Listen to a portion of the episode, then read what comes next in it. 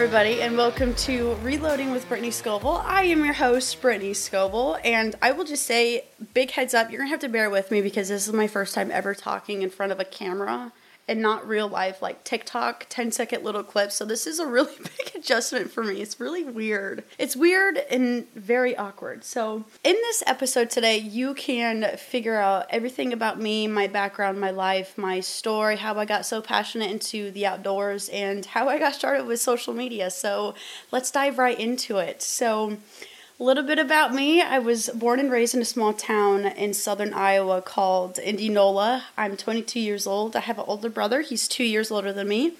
We have a family business called Scovel Taxidermy that's been a part of my family, and I would say it's almost the glue of our family. We're going on 23 years in business, which is crazy. Some sports, I was in a lot of different sports growing up. I think I clocked maybe eight or nine different sports track, cross country, swimming, volleyball, tennis, golf, trap, archery. The main two that I've really applied my skills to, I would say, is archery and swimming. My mom was my swim coach most of my swim career. I stopped swimming when I was a senior in high school.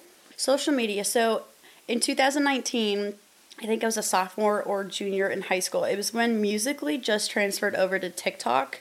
And one of my friends, Brooklyn, she would post videos, and I always thought to myself, I never said it out, out loud. I always thought to myself, this is so stupid. Like, why would she be doing these stupid, cringy, like, video TikToks? And so, a couple weeks go by, she asked me if I want to be in one of her videos, and I'm like, yeah, sure, shit. I, I don't mind three views on the internet. And I'm like, I had no idea what it was, okay? No idea we make that video, I download TikTok and I find myself making videos of my own when I get home off of school. And next thing you know, I'm TikTok viral and I've now made a full blown business off of being a social media presence. So I wouldn't be here if it wasn't for any of you guys. So I, I appreciate it. I think. I thank God every day for this life that I live. I don't understand it. I don't get it. I love it. But at the same time, I hate it so yeah, we can get more into that on a different episode. There's a lot of thoughts in this brain. I just don't know how to all spew it out. It'll get there eventually. I want to highlight some key milestones and experiences that I had growing up. Something that really got me passionate into the outdoors. Not something, but a who. I would say my biggest three influences would be my dad, my brother, and my uncle Marty. When I was a 13 year old little girl, my parents asked me if I wanted to get my first bow, and I'm like, yeah, sure, I'll, I'll get my first bow. I have no experience with a bow. I don't know how to shoot it. But I knew that my brother and my dad and my uncle, they all shot bows. They had bows. That's what they were doing in the evening time. They were all getting together, drinking a couple beers, shooting bows in the backyard. So my dad said to me, if you want to get your own bow, it is your responsibility and you will use money from your allowance to pay for it. And my little 13 year old self, 12, however old I was, I was like, okay, yeah, I've, I've got money in my savings account. I have no problem spending that money on a bow. And I think just me saying to my parents that I would be willing to pay for a piece of equipment that was 300 bucks. 300 bucks to a 12 year old, that's a lot of money. I showed them that I was willing to pay that kind of money for a bow and they ended up paying it for me and then they took us to the bow shop it was a little little town called osceola they had a bow shop on the square and I remember very distinctly walking in and seeing this pink bow on the top rack, and I'm like, that's the one. and so the first bow that I ever officially started hunting with was a Mathews Missions Craze. And I think that's an awesome starter bow, universal bow for women or any beginners. It's not a beginner bow, it's a kid bow, but it's also, when I say universal, it's an awesome bow if you want to start hunting. So if you are watching this, I think Mathews Missions Flare, Craze, all of that, those are all very good bows. Next, I want to highlight a memory I share with my brother, and that's catching my first bass. It's pretty funny, it's so innocent. So, one evening, it was a summer day. My brother and I decided to go over to our neighbor's. His name was Larry. He's got a farm pond that we would often go to. I remember at the time, it was when blackberries were super common. So, my parents got my brother and I a BlackBerry, and it was just to kind of use share, but it was mostly my brother's because he was older than me. Like I didn't need a phone, other than getting a hold of my parents, and that's what it was used for. So I'm fishing over there with my brother on the on the bank, and I catch my first bass, and it's a big bass. And he's telling me it's a big bass. I get it off the hook. I'm taking. I'm having him take a picture of me with this little BlackBerry little camera screen, and I send a text to my mom and dad, and I said I coat a bass. It was literally coat and bass, not bass, bass. It was just a picture of me and this big ass bass I was holding. So that was just um, a funny memory I I'll never forget. So, okay, switching gears a little bit. I want to talk about the birth of My Own Worth. If you don't know what My Own Worth is, it is an Instagram account I created back in 2021. The winters of 2021 and 2022 were probably the worst winters I've ever experienced. I suffered with really bad anxiety and depression. I don't know if you want to call it seasonal depression at that point, but I was just, I was off the rockers. I was seeking a therapist. I was on medication. I was not okay. I was struggling with my body image. I was so incredibly skinny. I still am skinny, but I'm, I'm just, I was really beating myself up with my body image all throughout high school, I was in sports, various sports.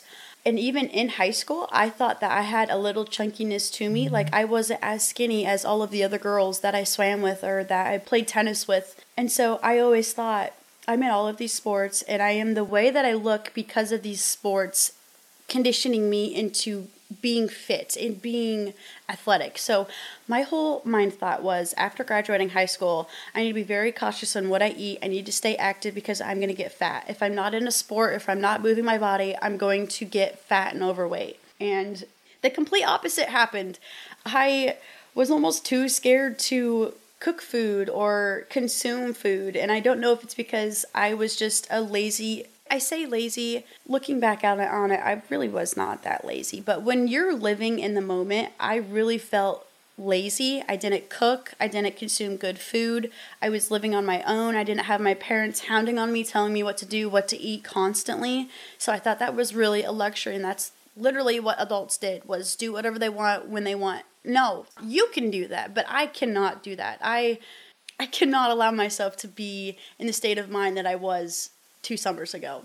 So that is the birth of my own worth, and that main Instagram page was to not only help you guys with body image and self love and confidence and how to maintain confidence in relationships and just a deep dive. It was really for me it was it was really for me to stay in check and to stay on top of my feelings and to validate my feelings and to make sure that I wasn't okay when I was going through some of the worst times of my life.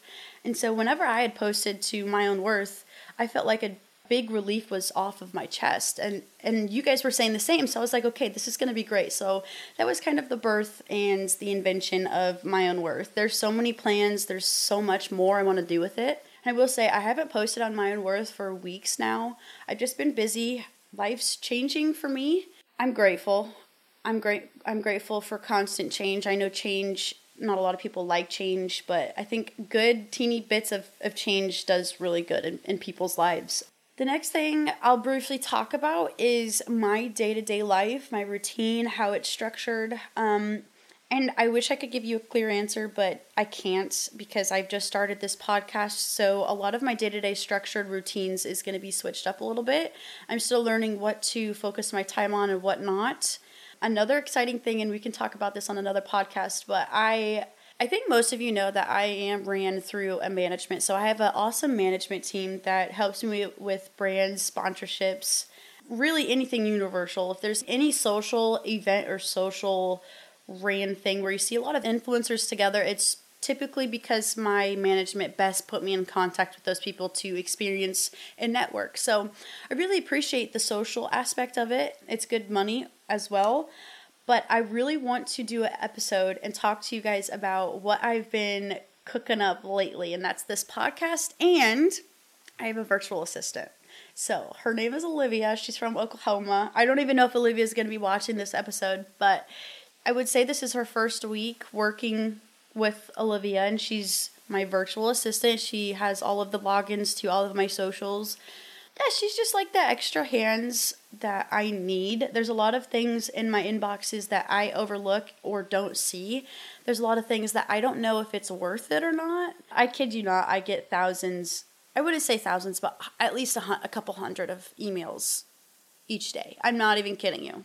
that was another thing why I wanted to hire on a virtual assistant was she has helped me build my structured routine, my day-to-day routine. She schedules appointments for me. She overlooks my meetings. It's just awesome. It is so awesome.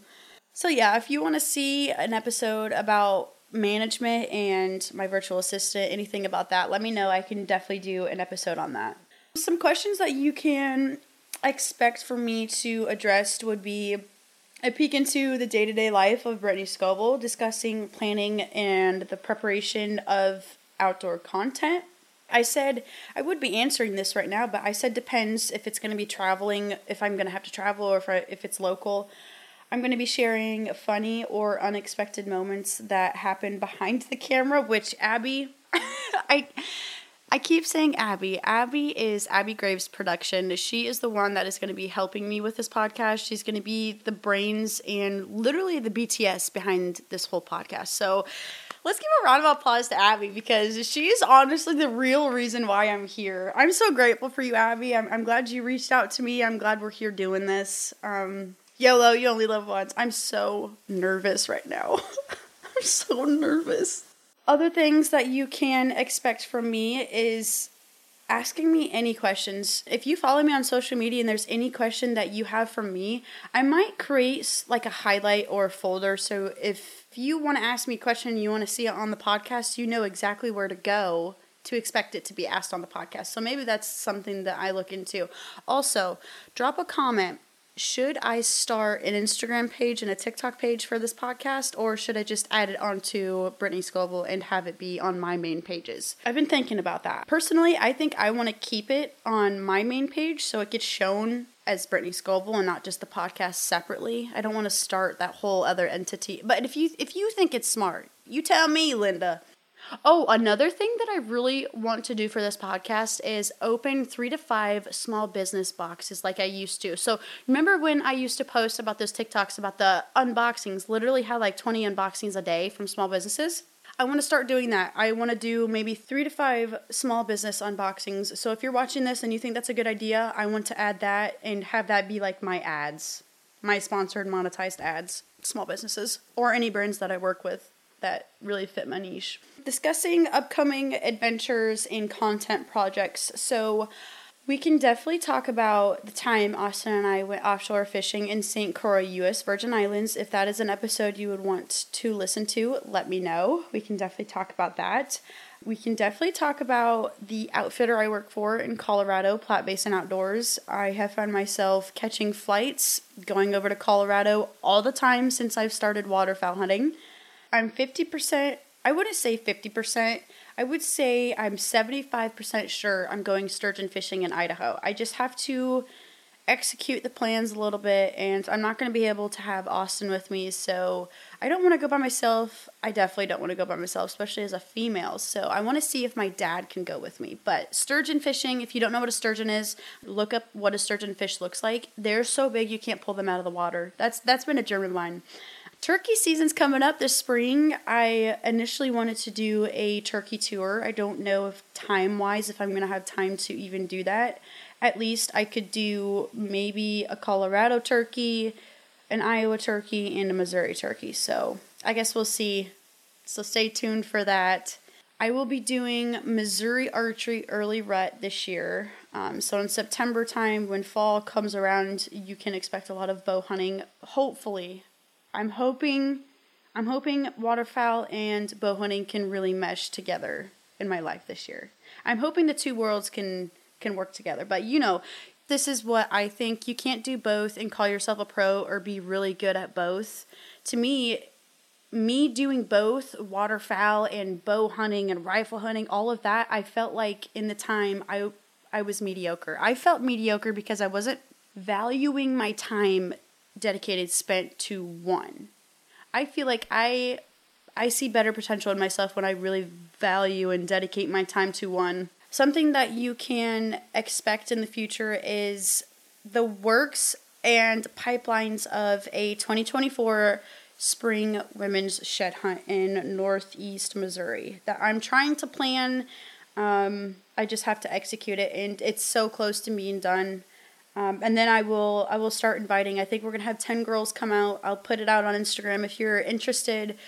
All the information will be on Instagram or one of my socials. Shot shows. I will be at the Iowa Deer Classic this year. So if you are from Iowa or in the surrounding areas of Iowa, I will be at the Deer Classic. I'm hoping to do something with this podcast while I'm there with some vendors, but I guess we'll see. I don't know if I'm going to have a space for a meet and greet or not like I did in 2021 but I at least will tell you what hours I will be at the Iowa Deer Classic. I also really want to get into traveling and going to different shot shows.